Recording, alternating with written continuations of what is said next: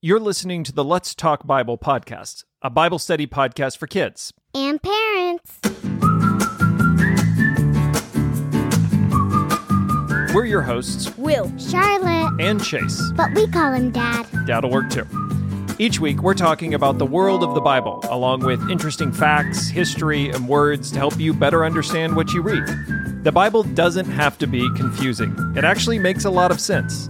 Sometimes you just need to talk it through. We hope our conversations help your family have some better conversations too. conversations are always good. We hope it helps us all know Jesus better and learn to follow him with all of our heart, So, mind. And strength. Let's talk Bible.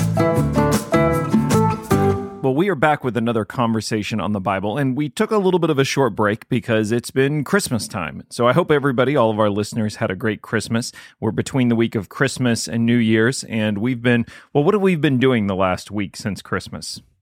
Basically nothing. we have like been having fun at home but doing nothing. That's right. I think a lot of people, particularly because you guys are on Christmas break, uh, don't do a whole lot between Christmas and New Year. But we carved out a little time to continue having our conversations in the Gospel of Luke, where we left off last time. And so we're going to have mom come in, read our passage for today, and get back into the swing of our conversations about the Bible. Come on, Mom.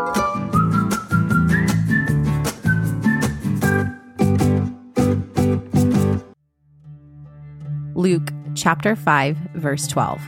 While Jesus was in one of the towns, a man came to him who was covered in leprosy. When he saw Jesus, he bowed down with his face to the ground and begged him, Lord, if you are willing, you can make me clean. So he stretched out his hand and touched him, saying, I am willing, be clean. And immediately the leprosy left him. Then he ordered the man to tell no one, but commanded him, Go and show yourself to a priest, and bring the offering for your cleansing as Moses commanded, as a testimony to them. But the news about him spread even more, and large crowds were gathering together to hear him and to be healed of their illnesses. Yet Jesus himself frequently withdrew to the wilderness and prayed. Now, on one of those days, while he was teaching, there were Pharisees and teachers of the law sitting nearby, who had come from every village of Galilee and Judea and from Jerusalem. And the power of the Lord was with him to heal. And then some men showed up carrying a paralyzed man on a stretcher. They were trying to bring him in and place him before Jesus. But since they found no way to carry him in because of the crowd, they went up to the roof and let him down on the stretcher through the roof tiles right in front of Jesus. When Jesus saw their faith, he said, Friend, your sins are forgiven. Then the experts in the law and the Pharisees began to think to themselves, Who is this man who is uttering blasphemies? Who can forgive sins but God alone? When Jesus perceived their hostile thoughts, he said to them, Why are you raising objections within yourselves? Which is easier, to say your sins are forgiven, or to say stand up and walk? But so that you may know that the Son of Man has authority on earth to forgive sins, he said to the paralyzed man, I tell you, stand up, take your stretcher, and go home. Immediately he stood up before them, picked up the stretcher he had been lying on, and went home, glorifying God. Then the astonishment seized them all, and they glorified God. They were filled with awe, saying, We have seen incredible things today. Thanks, Mom. Well, today, if you were paying attention, we actually have two stories, two stories of Jesus' healing. And at the center of it, not just a conversation about healing, but also a conversation about making someone clean and forgiving someone of their sins. I think it's always helpful to hear what you guys thought or questions you might have had from the passage. What did you recognize as Mom was reading our scripture this week?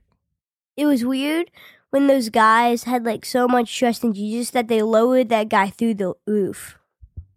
Yeah, we can talk about that the faith that they had and the work it would have been to have brought their friend that needed that healing and literally taken apart the roof to lower him down because they couldn't get in the room. Pretty great scene. Charlotte, any questions or thoughts you had from the passage?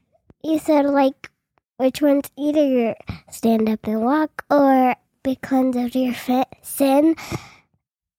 But but the easier one would be say your sins are forgiven. Instead, he said the harder thing to say, and he could do it.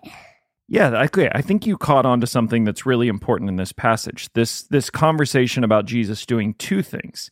He healed the man from being lame, but really Jesus also wanted to have this conversation about forgiving the man's sin. I definitely think that's something we should get into. So good question, Charlotte.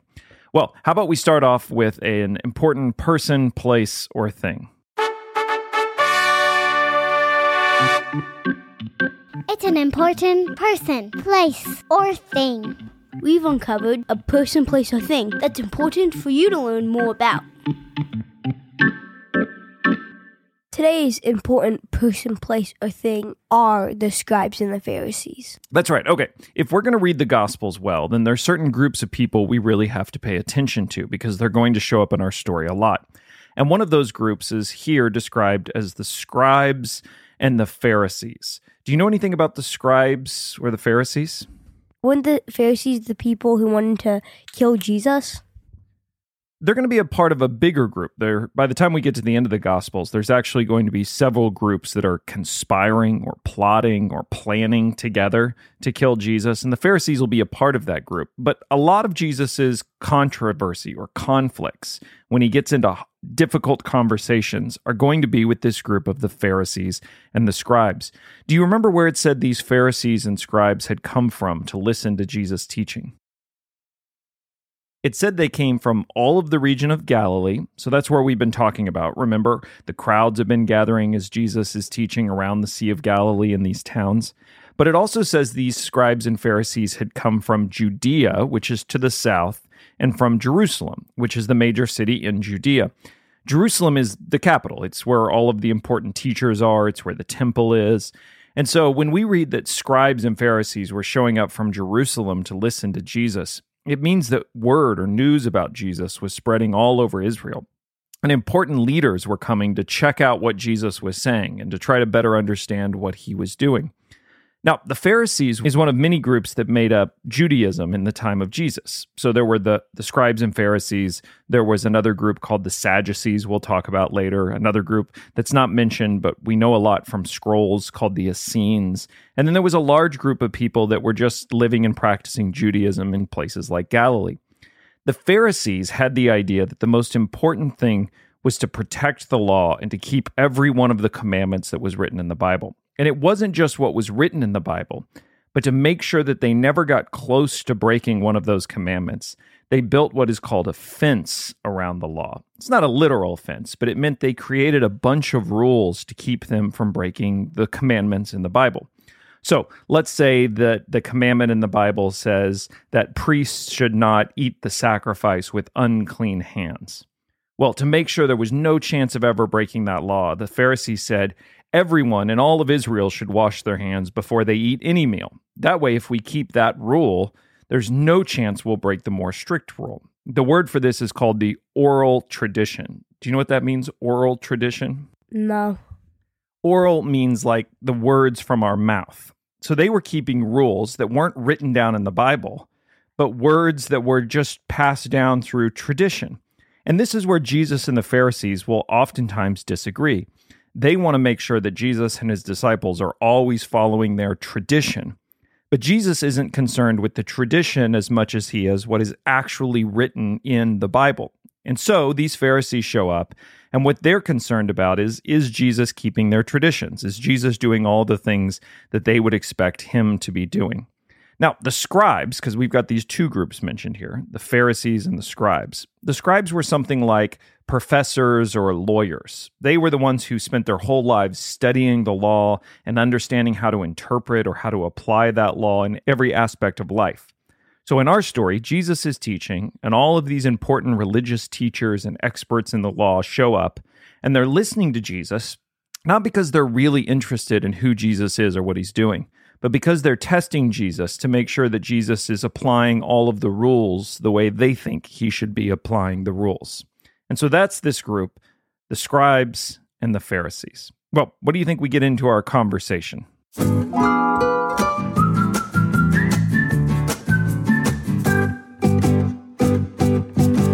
Okay, our setting for this passage is all of these little towns around the Sea of Galilee. And what do you remember about Jesus from our past conversations? It's been a couple weeks since we've been on Christmas break.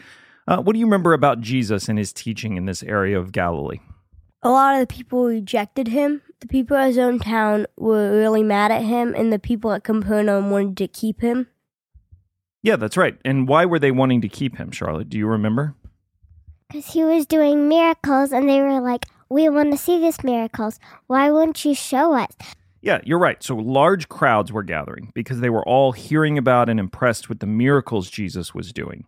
And in Nazareth, they wanted him to do miracles. And when he refused, they rejected him. As Will said, they wanted to throw him off a cliff. And at Capernaum, he was doing great miracles, but they seemed to just want more miracles to not actually be listening to what Jesus was saying. And so now we get two stories of miracles. But at the center of these two stories, Jesus is trying to have a deeper conversation. What was the first miracle Jesus did in our passage? He healed a guy of rep- leprosy. Yes. So leprosy in the Bible is considered a skin disease. We don't know exactly what leprosy was. There's a modern disease that sometimes is called leprosy, but it's probably a different thing that we're reading about in the Gospels. But when somebody developed certain skin conditions or skin diseases, they would be declared unclean. And we've talked a little bit about cleanness, the laws of cleanness. It doesn't mean that their hands were dirty or that they were dirty and might be infectious, although it could be that really the idea of clean and unclean in the Bible is about your preparation to worship. In order to come into the temple and worship and make sacrifices, you had to be clean. You had to observe certain practices. And there were certain just normal parts of life that would make you unclean. That didn't mean you were sinful, but it meant that you had to go through a process of bathing or waiting so that you could be in, prepared to worship. It was really about how you came into God's house and the seriousness, the preparation that you made to be able to worship and sacrifice. The problem was for somebody with leprosy, they were declared unclean. And until that leprosy either went away, or often it never did, that person was not able to worship in the temple or make sacrifices. They weren't able to be around other people because they might make them unclean.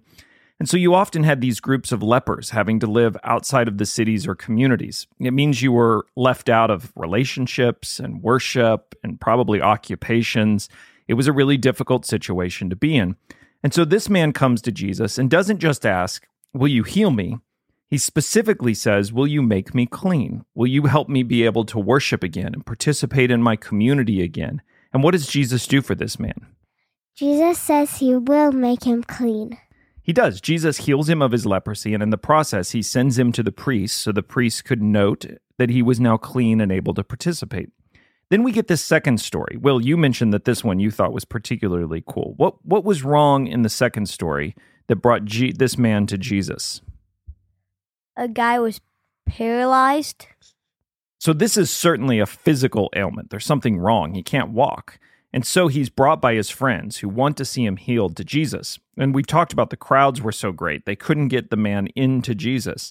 So they went up on the roof. It was common in the first century for them to have flat roofs and stairs that would go up there. People would go up and often sleep on the roof if it was hot or have meals up on the roof. But they actually pull apart the roof and lower the man into Jesus. And what does Jesus say to the man? Because what are we expecting? We're expecting him to talk about healing, right? That's why everybody's there, why everybody's been showing up, why his friends brought him. But what does Jesus say to the man? First, he says, Do you want me to forgive his, your sins? Now, this is really interesting. Jesus wants to talk about the man's sin that needs forgiveness, even though we and all of his friends think that he's there because he needs physical healing. Jesus offers the man forgiveness for his sins. Now, I think this is what Jesus has been wanting to talk about all along. Do you remember back at the beginning of Luke? John the Baptist was baptizing people in the wilderness, and he was baptizing them for the forgiveness of sin, and he was preparing them for Jesus to come when Jesus comes, what he really wants to talk about is our biggest, deepest problems. And those deepest problems are not just sickness and disease. The deepest problem we have is the sin that's in our heart and the sin that plagues our world. So Jesus wants to both heal us, but really he also wants to deliver us from the power of sin and free us from our sins, to forgive our sins. So Jesus brings up this question Do you want me to forgive your sins? Your sins are forgiven. And how do those scribes and Pharisees respond to this? They're like, it's easy to say you're healed of your, your sins, even though you might not be. It's harder to say, get up and walk, and the person walks. Yeah, absolutely. Everybody can see when Jesus heals someone, when the leprosy is gone, when all of a sudden somebody who couldn't walk is able to walk. And that's what the crowds are all impressed with. Jesus says, You think this is the harder thing. But Jesus says, really, what I'm trying to do, and what you should be paying attention to is What does Jesus want to do with the sin that's in your life? How does Jesus want to forgive you of sins and shape you to be a new person? And Jesus, to make the point, actually does both for this man. He forgives his sins, just like he made the man with leprosy clean. He forgives this man's sins and he heals him and says, Take up your mat and walk. Now, the Pharisees and the scribes are probably impressed with his ability to do miracles, but they get hung up on the fact that Jesus is forgiving sin. And they think this is blasphemy because nobody but God can forgive sin. What they miss is that Jesus has been sent from God as God's Son. Jesus is God, and He's there to do this work of forgiving sin. So, what we have so far in Luke's gospel is this tension. Will people pay attention to just the miracles, just their traditions, like the Pharisees, the oral rules that they've passed down? Or will they recognize that Jesus has come to draw their attention to the sin in their world and in their own hearts and to forgive them of that sin? Well, I think we've got a word that we can learn this week. Would you like to learn a new Greek and maybe a Hebrew word as well? Totally. Well, let's learn a new word of the week. Each week, we're learning a new word from the original languages of the Bible. You might not know it, but the Bible was originally written in Hebrew and Greek. And a little and Aramaic. And a little Aramaic, that's right, also. Each week, we'll teach you an important word from these original languages so you can better understand the important themes of the Bible. So, let's learn our word of the week. Well, today I've got a word that does appear in Luke chapter 5, but I think it's just an interesting word because it's one of the places that we can learn English words that also are in Greek and Hebrew. So today's word in Greek is the word anthropos. Can you say anthropos? Anthropos. Anthropos. Any idea what anthropos means? No idea. Have you ever heard the word anthropology? I think my mom shops there. You are right. There is a store called Anthropologie. But anthropology means the study of humanity. And anthropology comes from this Greek word, which is used. A man came who was unclean with leprosy. That word, a man, is the Greek word anthropos. So anthropos becomes anthropology. Remember, like theology, we learned ology means the study. So this is the word, the study of man anthropos. Can you say anthropos one more time? Anthropos. Anthropos. Now, just because I like to give you some Hebrew as well too, I want to give you a couple of Hebrew words that are similar. There's a few ways to say man in Hebrew because really when we're saying man, even in anthropos or here a man, we're talking about humanity as a whole. And so you can say that in a couple ways in Hebrew. You could say ish, which just means man. Can you say ish? Ish. Ish. Or you could also say Adam. Can you say Adam in Hebrew? Adam. Adam. What does the word Adam sound like in Hebrew? It sounds like a famous person's name from the Bible, Adam. Adam. That's right, Adam, the first man, his name can mean man or humanity. That Adam is the first of all of the humans, of humanity. And so the Hebrew word Adam, his name, Adam, can also mean humanity. So we've learned a lot of words today, three words actually. In Hebrew, Adam and Ish, and in Greek, anthropos. And all of those words mean man or human or humanity. So let's say those words again. Can you say anthropos? Anthropos. Anthropos. And let's say Adam.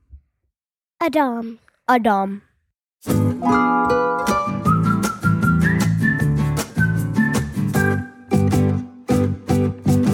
Well, we got to talk about our story. We've also talked a little bit about new words, and we've learned about Pharisees and scribes.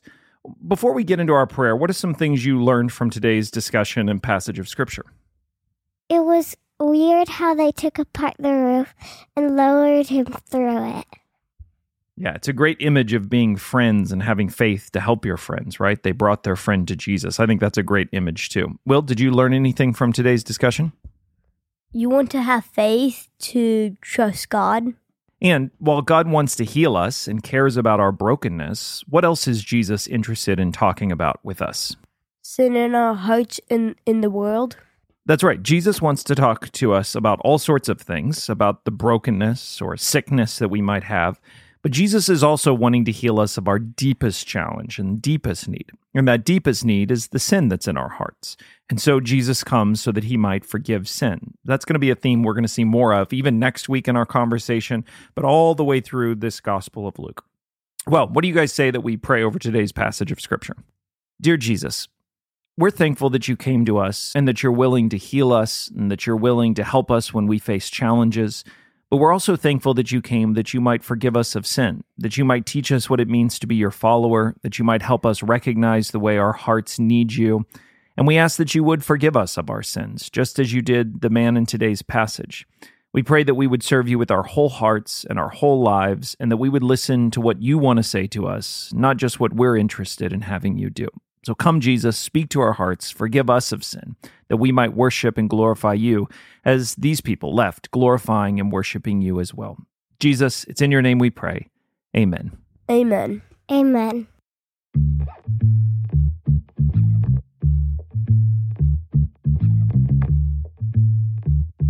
We have this little tradition in our house of offering a blessing before the kids go to school each day. In the book of Numbers, Aaron is given a blessing in which he puts God's name over his people. And we would like to offer you that blessing as we do each morning as well too. The Lord bless you and keep you. The Lord make his face to shine upon you and be gracious to you. The Lord um, lift his countenance to you and give you peace. And lots of peas to eat for lunch.